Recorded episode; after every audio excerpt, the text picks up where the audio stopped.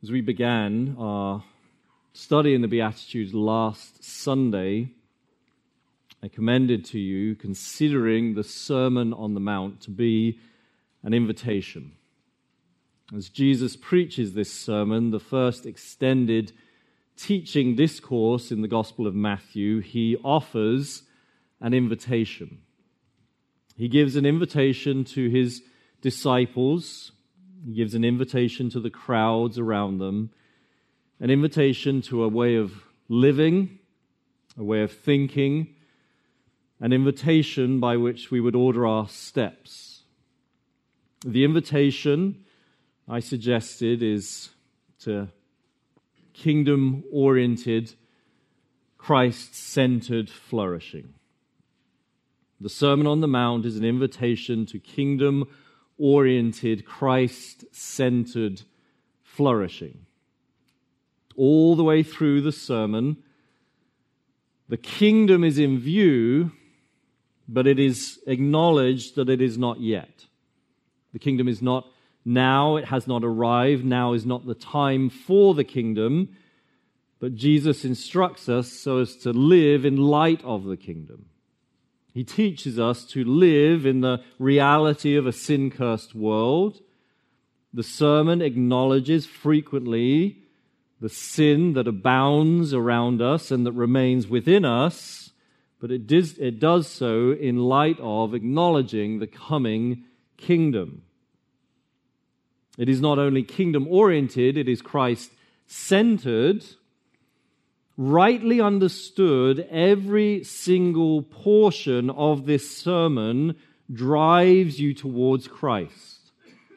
Properly understood within its context, every portion of Jesus' Sermon on the Mount should drive you towards Him, specifically as a Lord, as a King, as a Redeemer.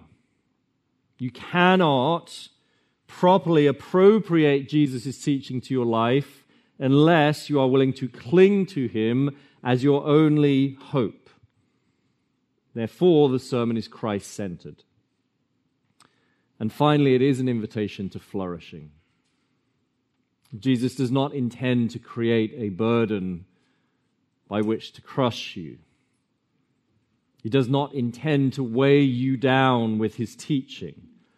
As we've already heard this morning, it is in Matthew's gospel that Jesus says, Come unto me, all you who are weary and heavy laden, because my yoke is easy and my burden is light. It is in Matthew's gospel that Jesus speaks those words, which is so telling because as you read the Sermon on the Mount, you are supposed to understand this is not intended to be a rod for my back. It is intended to be every single step of the way a means by which I flourish in this life. Jesus cares for your flourishing. He cares for your joy. He cares for your happiness. And so, all the way through, the sermon is an invitation to a way of living kingdom oriented, Christ centered flourishing. The Beatitudes, perhaps the most well known portion of the entire sermon, function in many ways like a table of contents by which we can get into the sermon, which is not to say that the Beatitudes have a corresponding text later in the sermon that's not what I mean when I say a table of contents, but rather in a, a broader thematic sense. Jesus is introducing us to key ideas that he will then develop and return to throughout the rest of the discourse. If you come to terms with the Beatitudes, you are ready to read rightly the rest of the sermon. And so, if the sermon is an invitation to kingdom oriented, Christ centered flourishing, so also are the Beatitudes, both taken holistically and individually. As you read each individual beatitude, it in itself is kingdom oriented. It is Christ centered and it is an invitation to flourish. This morning, the beatitude in view for us is verse 4 Blessed are those who mourn, for they shall be comforted. As with last week, I want to consider exactly how this is an invitation, how it should operate in our lives, and I want to spend most of our time thinking through exactly what it means to mourn. To spend most of the morning thinking about what it is to grieve, to spend some time thinking about the comfort that is coming. But before we get there, it's appropriate to think afresh upon that initial word blessed. By way of review, what does Jesus mean when he says blessed? You'll remember last week I explained there is an Old Testament precedent in view, which is wonderful and helpful, though in this case it does create an interpretive issue because in the Old Testament scriptures there are two words, different words, which come to us in our English Bible with the one English word blessed. And the question is which of the two Old Testament words did Jesus have in mind when he pronounces blessed? Again, by way of review, one of those words has a kind of action reaction sense to it.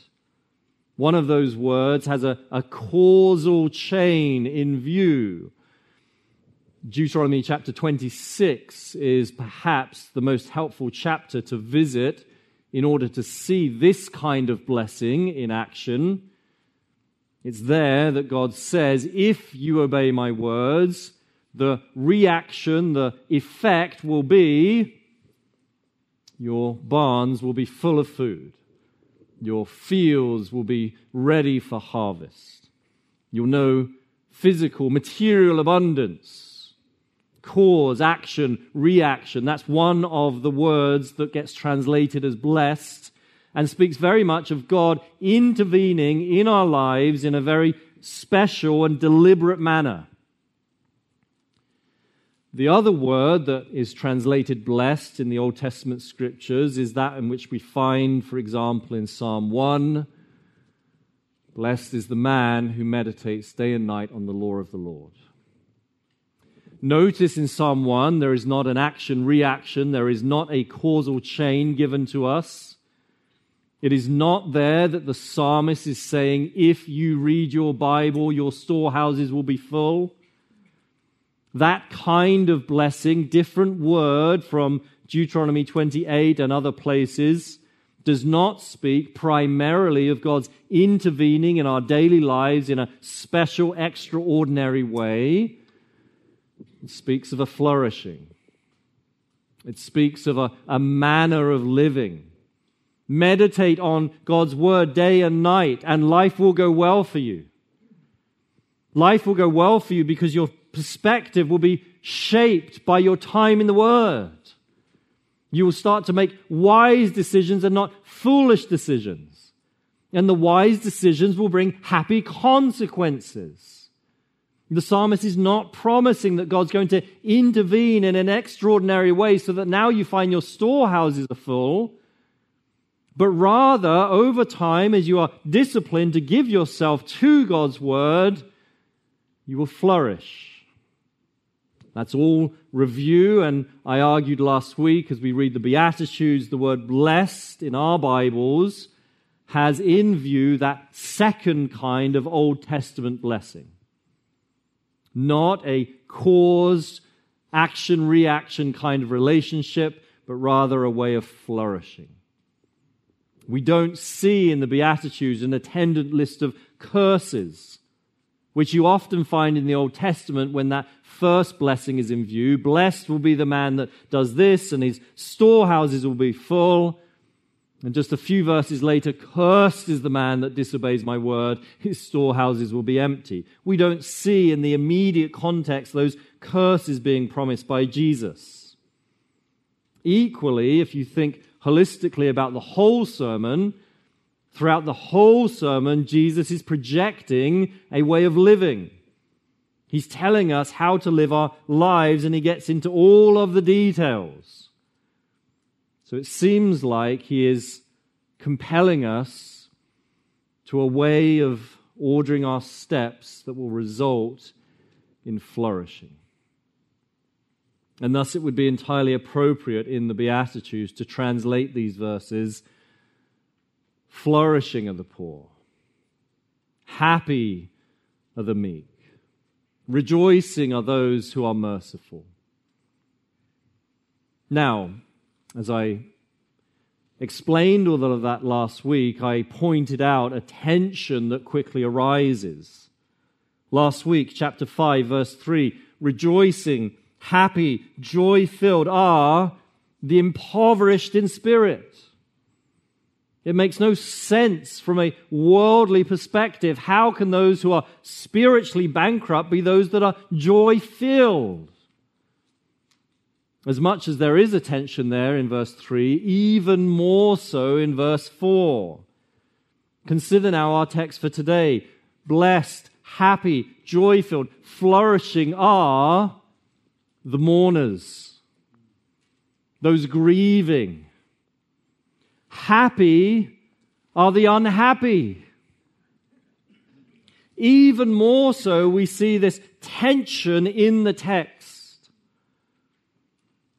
And so we are now bound to reconcile that tension, to consider and turn around in our minds how on earth could Jesus say, Blessed are those who mourn?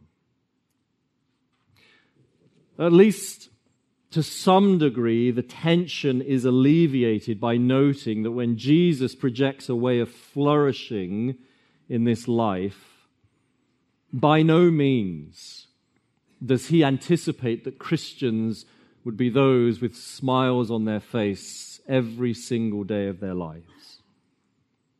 Jesus is painfully honest about the trials that come to those that follow him. And by no means is he suggesting that to follow Jesus is to have a smile on your face every day. Rather, he's saying to follow this teaching, to adhere to me and my word, is to place yourself in a happy position, a joyful state, a sphere of flourishing. Not that you will smile in each and every day, but that life in totality will now go better for you. That perhaps alleviates the tension for us, at least to some degree, but there is more to say, more to consider, and this is where I want to now start to think through what exactly does it mean to mourn?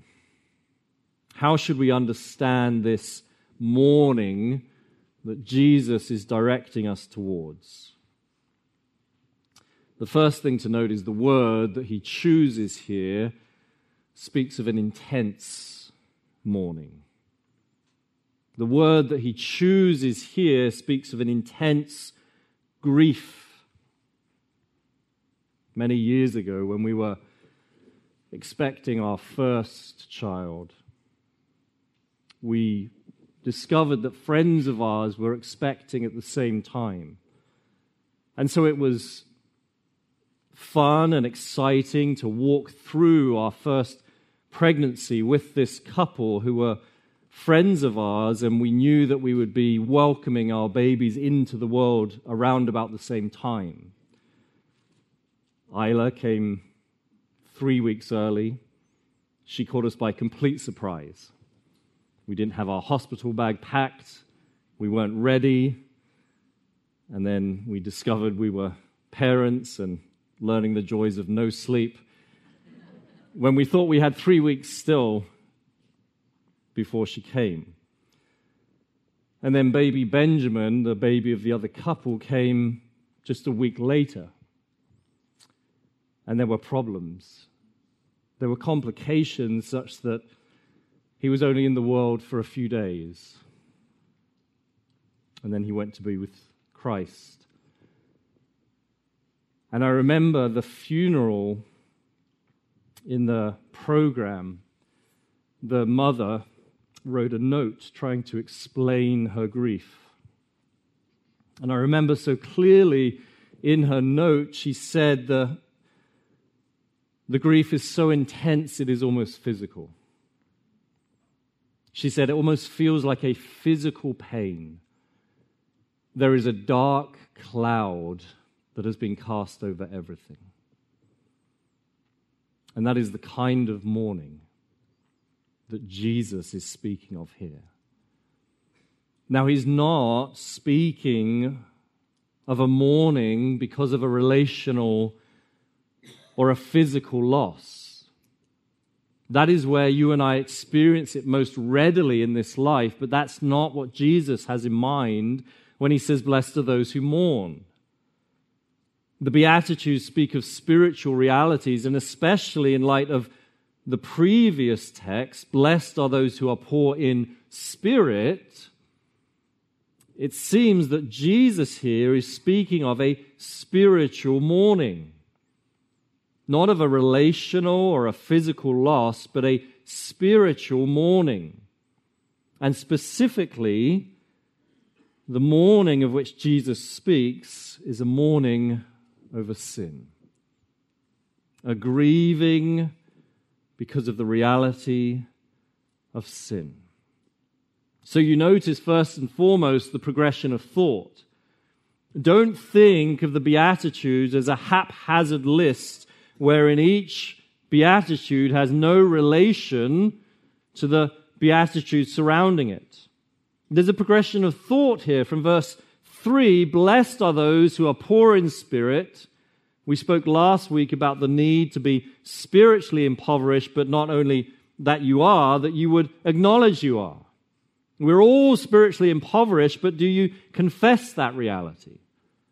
And now, by way of a progression in the argument, it is not only that you acknowledge that reality, but that you grieve it. You grieve the fact that you are spiritually bankrupt. You are mourning the presence of sin. And that mourning is multifaceted. It is undoubtedly a mourning that begins with the presence of sin in your life. You grieve the fact that you are a sinner. You grieve and you mourn that sin is a reality in your life. You are burdened and saddened and grieved that each and every day you sin you act and think and speak in such a way so as to rebel against your good, loving, heavenly Father's decree. And that reality, the reality of sin in your life, grieves you. The mourning goes on from there to notice the persistence of sin. It is not only the presence of sin that you are a sinner, but that you can't stop being a sinner. You are always a sinner. As David prayed in the Psalms, my sin is ever before me. You grieve with the acknowledgement that your sin precedes you. Your reputation is that of a sinner. From the heavenly perspective, apart from any work of Christ in your life, your reputation is only that you are a rebel against God persistently so, you are a sinner and therefore you mourn. Not only that, but you mourn the consequences of sin in your life. The presence of sin and its persistence, but so also the ramifications you are ready to acknowledge that oftentimes the misery that you feel in this life has been brought about by your own sin. Often, the hardship and the struggles that you feel in this life is brought about by your rebellion against God's commands. There are always consequences to sin and you are honestly looking at and assessing your life and knowing that you have brought about consequences not only in your life but also in the lives of others, and you grieve the fact You grieve the presence and the persistence and the consequences of your own sin. Now, it doesn't stop there. We said this morning that Isaiah 61 is the primary theological backdrop for the Beatitudes. Read through it afresh this afternoon and see how many correspondences there are between Isaiah's words and Jesus' words in Matthew 5. You don't need to turn there now. Let me just read to you afresh some of the verses from Isaiah 61. The Spirit of the Lord God is upon me because the Lord has anointed me to bring good news to the poor, to proclaim liberty to the captives, the opening of the prison to those who are bound, to comfort all who mourn to grant those who mourn in Zion and to give them the oil of gladness. The point is, Isaiah's mourning was corporate. As Isaiah spoke of a, a, a mourning person, he only pictured them amongst mourning people, grieving people, a, a burdened community. And the, message of salvation that he speaks is not individualistic primarily, but its emphasis is on the corporate, the communal aspect of the deliverance. There are many prisoners in this prison cell, says Isaiah, and in total they will be set free.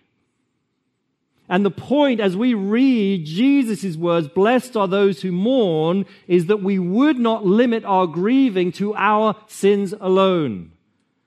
There is a proper sense in which we would grieve for other people's sins. It would begin with grieving for the sins of our brothers and sisters in Christ. It would begin in the local church a thoroughly biblical concept is to grieve and lament the presence of sin in other people's lives. The apostle Paul spoke of this when he wrote to the Corinthians. In 2 Corinthians chapter 12, he says to them, I fear I will have to come and mourn many people's sin. My fear is that I'm going to have to come to you and afresh to mourn their sin. You see, this may sound new and novel to you, but that is only an indication of the individualism with which we tend to live out our Christian lives. I was speaking to the deacons just last week about this very issue, acknowledging with them how individualistic our Christian faith has become. Radically different from the faith of our predecessors for thousands of years who understood that their striving in Christ was to be a team endeavor.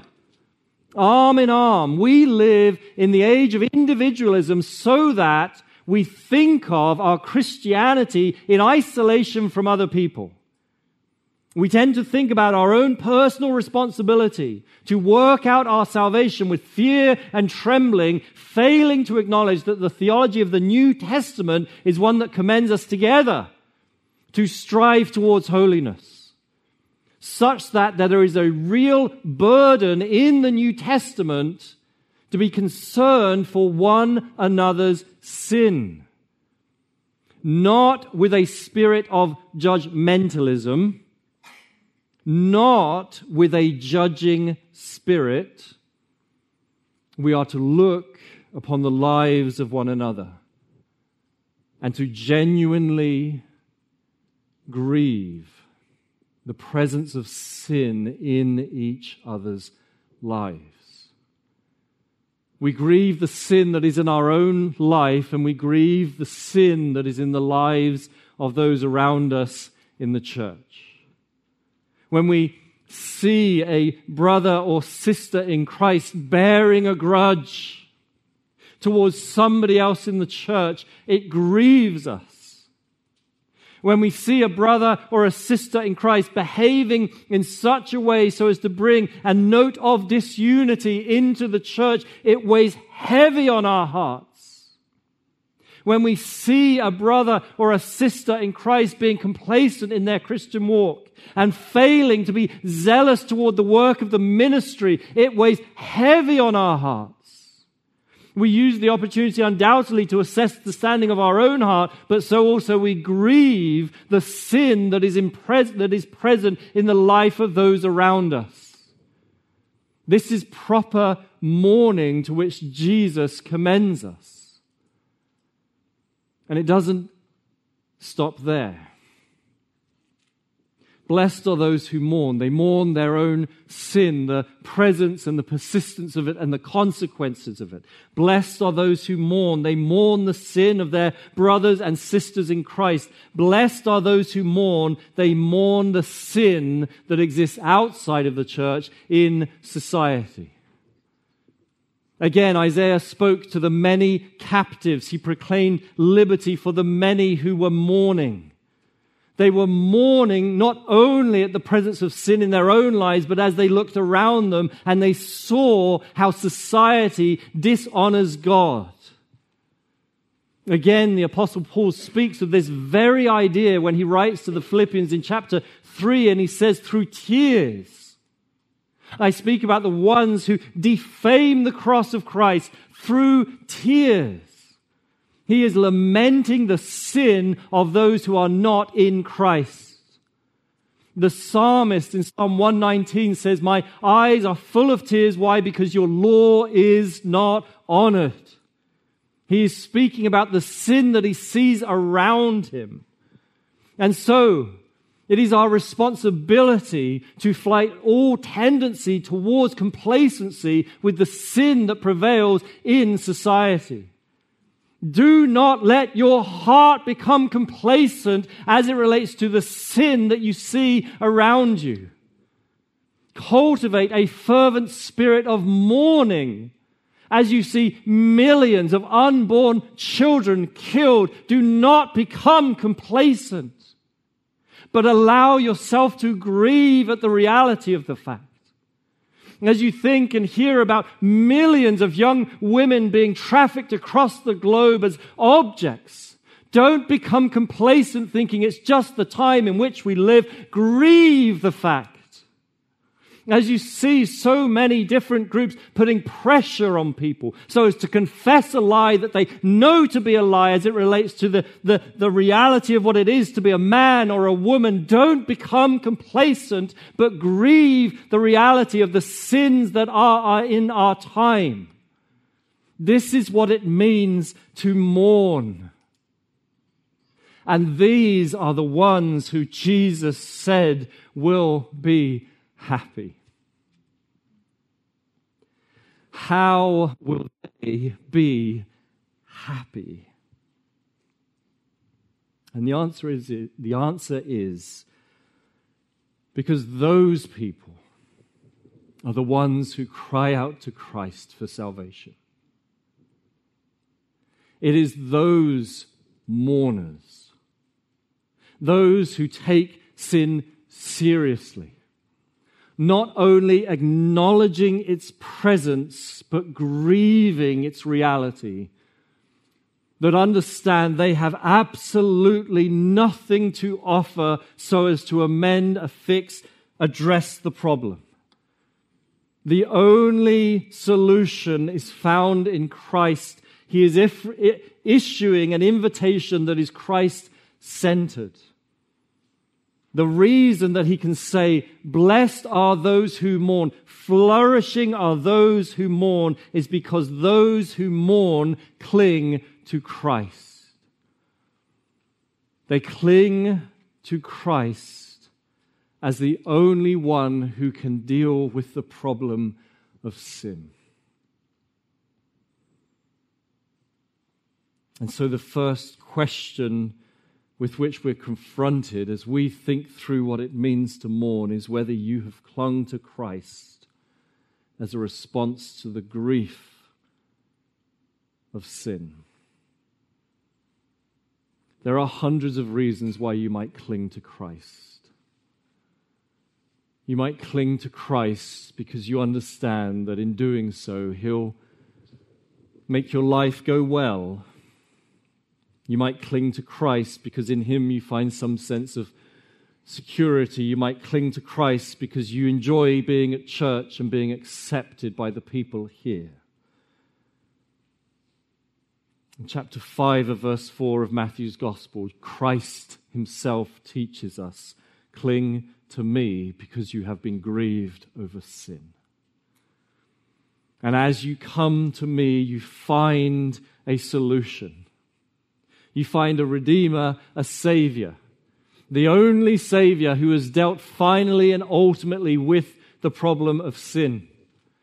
The only Savior who lived perfectly, never sinning, and then died on a cross so as to offer his life as a sacrifice for sin, rose triumphantly from the grave so as to demonstrate his victory over sin, such that as you cling to him, you understand now your sins are forgiven. They are washed away so that you stand before God utterly forgiven by him. And more than that, as he clothes you in his righteousness, now wonderfully and gloriously, he begins to work in your life that you would no longer sin. He begins to work in your life so that you would walk away from the practice of sinning. Not that you will ever be there perfectly this side of heaven, but now for the first time ever, disassociating yourself with sin is a possibility, is a reality. That is what it looks like to cling to Christ because you have grieved your sin. Blessed are those who mourn. It should be noted there are other hindrances to taking in this teaching and living our lives by it. You look at the saints of old and you see that grieving over sin was normal for them. Simeon in Luke's gospel, at the very beginning of gospel, the gospel of Luke, he sees Christ as a child. And upon seeing Christ, he can say, Now I can depart. Why? Because I have seen the consolation of Israel. He was a man that felt the weight of sin. Undoubtedly, his own sin and the sin of those around him in seeing Christ, he says, Now I can depart because I've seen the consolation, the comfort of Israel. He didn't need to be instructed to mourn. He was in a state of mourning, and Christ presented the solution. Equally, we read of of Thomas Watson, who spoke of the fact that our sin needs to come with tears. Our sin needs to come with tears. It was as ordinary and as commonplace for him to say that as it would be for us today to say that the Christian needs to always be smiling. We've lost the sense of grieving in the church and embraced an altogether different form of Christianity. Some years ago, Carl Trueman wrote an article entitled, What Can Miserable Christians Sing? What can miserable Christians sing? And in the article, he laments the worship music of the church today, noting how rarely it mirrors the laments, the painful, honest laments of the Psalter and how often the songs that we sing today portray a Christianity that is just happy go lucky, a Christianity that is altogether frivolous. He laments the fact, and so should we, and it doesn't extend only to our worship music. But all too often, the Christian life today is lived with a facade in place, not truly coming to terms with our sin such that we feel burdened by its reality but skipping along because we found this man, Jesus, and he's a friend of ours. He's our buddy, and now I can just be frivolous all my days. That is not the Christian life, and so perhaps more so than ever, we need to learn the discipline of mourning. We have to learn what it means to grieve our sin. I was reading just this week a order of service from the Common Book of Prayer given during a communion service. Again, we so often think of it as a time of celebration, and yet the words given in this order of service that the congregation would recite together, corporately. We acknowledge and bewail our manifold sins and wickedness. They would all say together, out loud, with audible voices, we acknowledge and bewail our manifold sins and wickedness.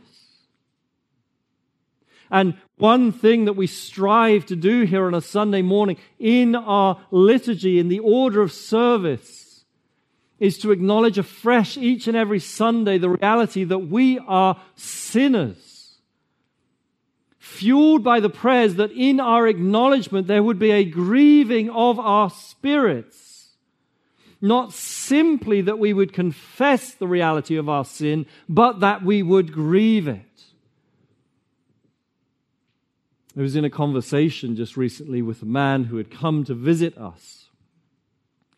I was following up with him because I hadn't seen him for some weeks, and he explained that he won't be returning.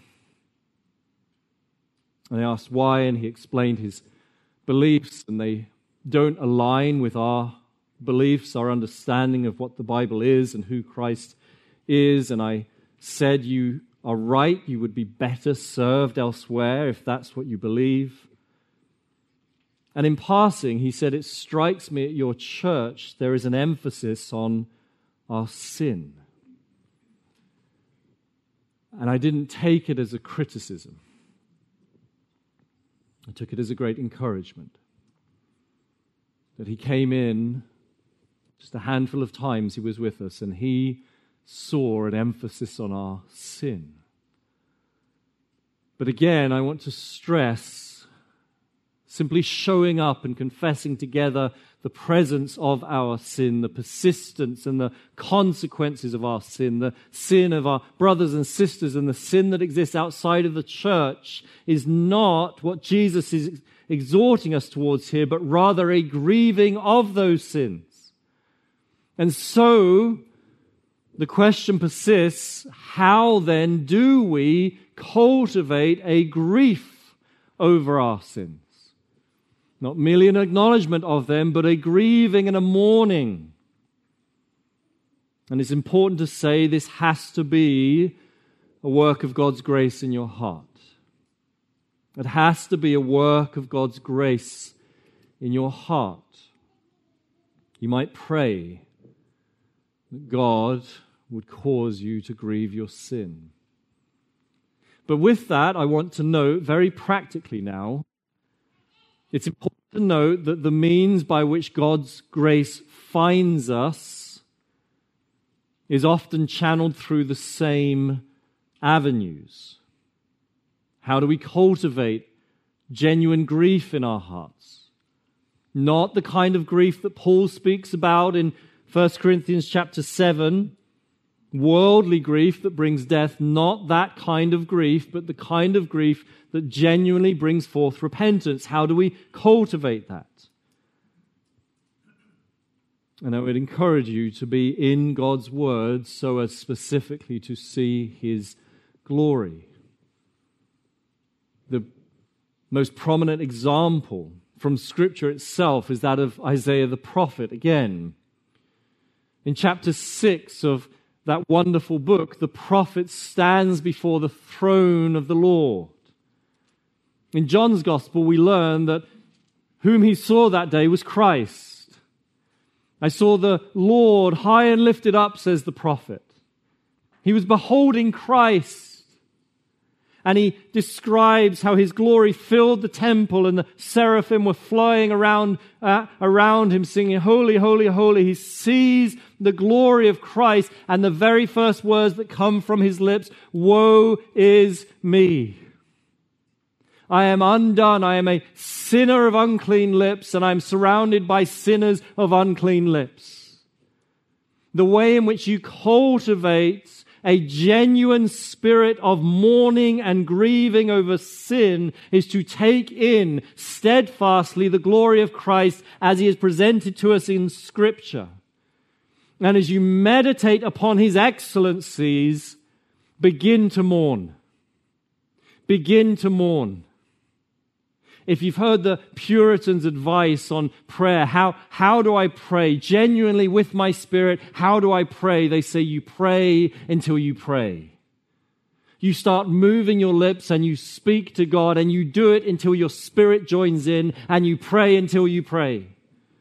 And trust me, watch how your spirit will follow by God's grace, you pray and you just start. You don't wait for that spirit of desire to come upon you. You just start praying and watch how the spirit follows. You pray until you pray. In the same vein, take in the glory of Christ from scripture and mourn.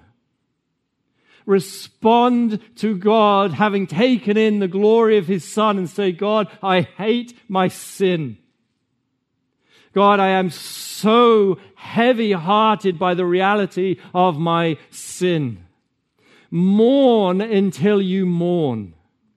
Grieve your sin and the sin of those around you and the sins in society until your spirit is overcome with mourning.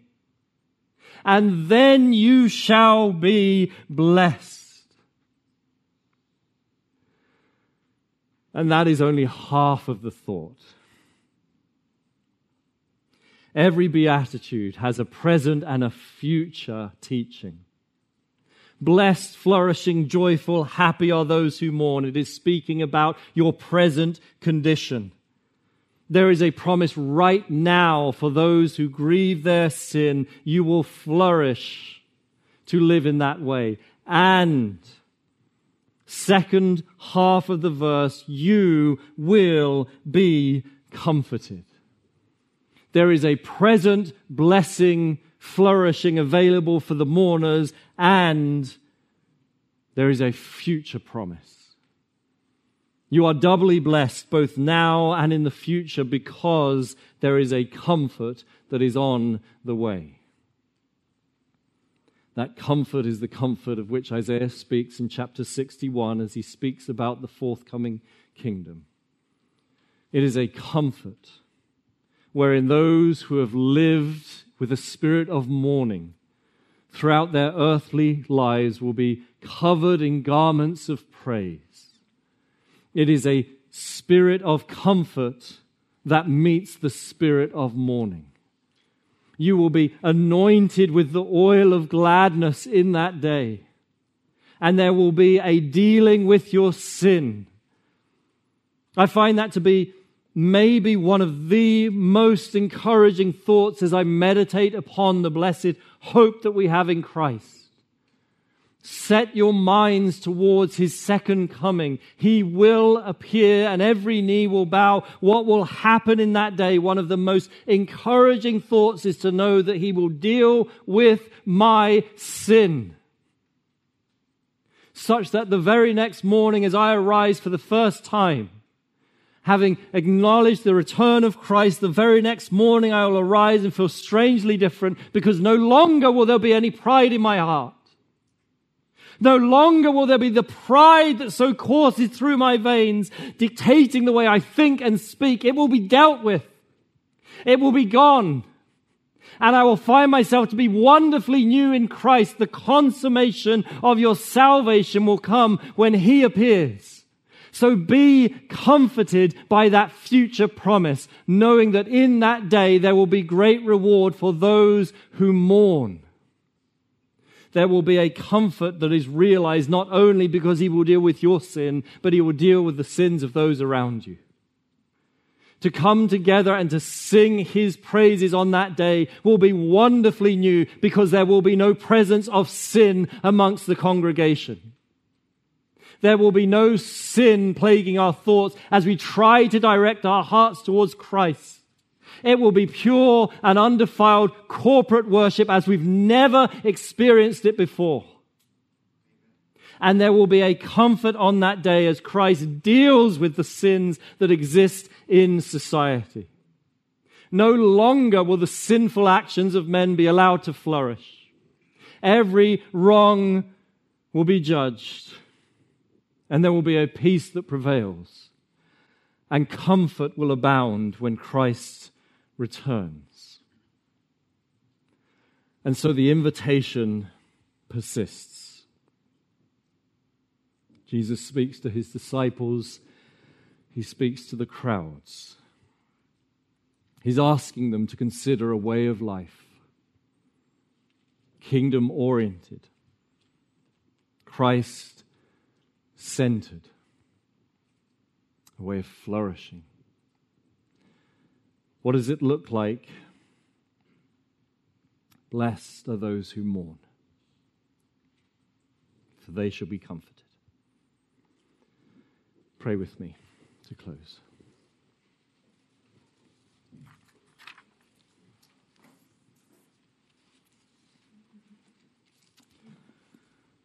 Father, we praise you for these words from your Son, our Savior, Jesus Christ. Blessed are those who mourn, for they shall be comforted. We praise you that there is a way to flourish in this sin cursed life. There is a means by which we can know happiness. And in a paradoxical manner, it is by grieving. Oh, Father, we pray that you would give us spirits that mourn. Give us spirits that grieve the reality of sin. Forbid us, Father, to grow complacent with the sin that is in our lives, the sin that is in the lives of those around us in the church and the sin that exists in society, but rather give us a fervent spirit of mourning, that we may know and experience as a daily reality the flourishing to which Jesus commends us, and instill in us a desire, a longing for his return, that great and glorious day when we shall be comforted. We look forward to his return and we give you thanks for these truths. In his name, amen.